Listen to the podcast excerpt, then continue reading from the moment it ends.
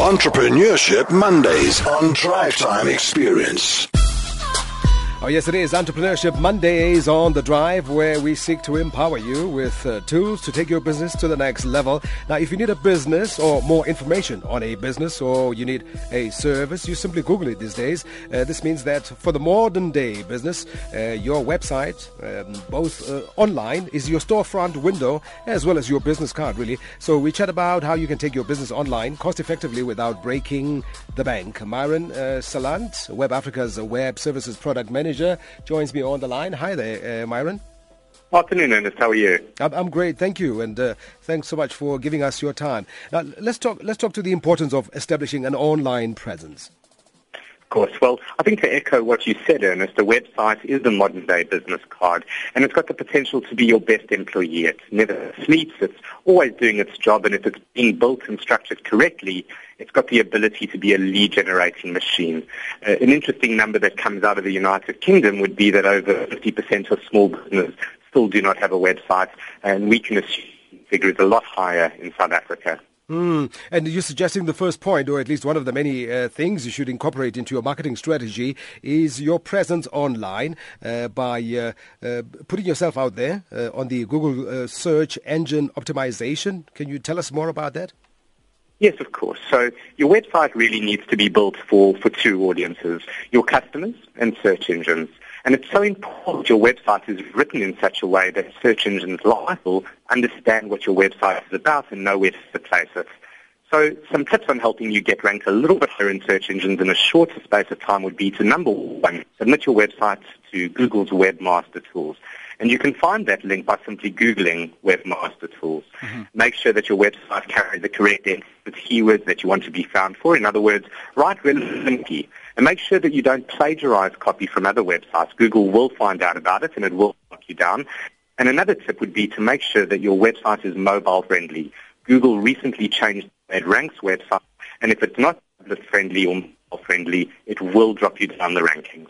Mm, uh, the, not the best of lines there, Myron. If uh, you can just move a bit, uh, it will probably uh, improve. Now, you also talk about using paid advertising to get more traffic and uh, more business. Uh, why should more businesses invest in this?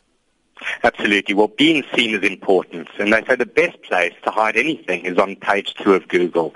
So advertising with Google makes a lot of sense because you're catching people in the act of searching for something you're selling. They're in a buying mindset very flexible way of advertising, so you can choose your budget. You can increase it or turn it off whenever you want. And it also helps level the playing field and let smaller organizations compete against larger companies that offer the same or similar services. Mm. Now, how can businesses as well uh, implement effective social media campaigns? Well, social media marketing is a really effective way of driving traffic to your website. Uh, social platforms, Facebook in particular, knows a great deal about us. They know what we like, where we go, what province we live in. Because of this, you can run very targeted campaigns to a set demographic. And remember that the key with this is to bring customers to your website. So how do you do this? Well, start by writing a blog for your website. Mm-hmm. Make sure that it's true to what you do. Make it short and snappy. So top 10 tips to get your garden blossoming this spring. Set up your Facebook advertising and promote that blog link. And make sure that the blog has a clear call to action at the end of it and a value proposition. So for example, get 10% off by booking with us now and letting us do your spring landscaping.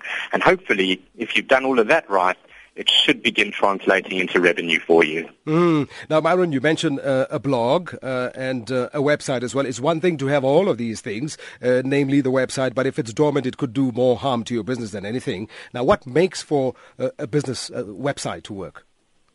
Too often we see that companies put websites online without actually giving it a goal. In other words, we don't know what its purpose is. Mm-hmm. So if you don't know website's purposes, you need to rethink that and you need to establish some goals for it to achieve. So make sure that it's been built by an expert. There's a lot more that goes into building a website than design. So make sure you put yourself in the kind of shoes when thinking about that. Make sure that your copy is SEO friendly. Make sure that the design is uh, compatible with mobiles and tablets. And make sure to keep your website content fresh and updated. And that's the perfect example of where a blog can fit in. Mm. And just your final uh, advice, uh, Byron?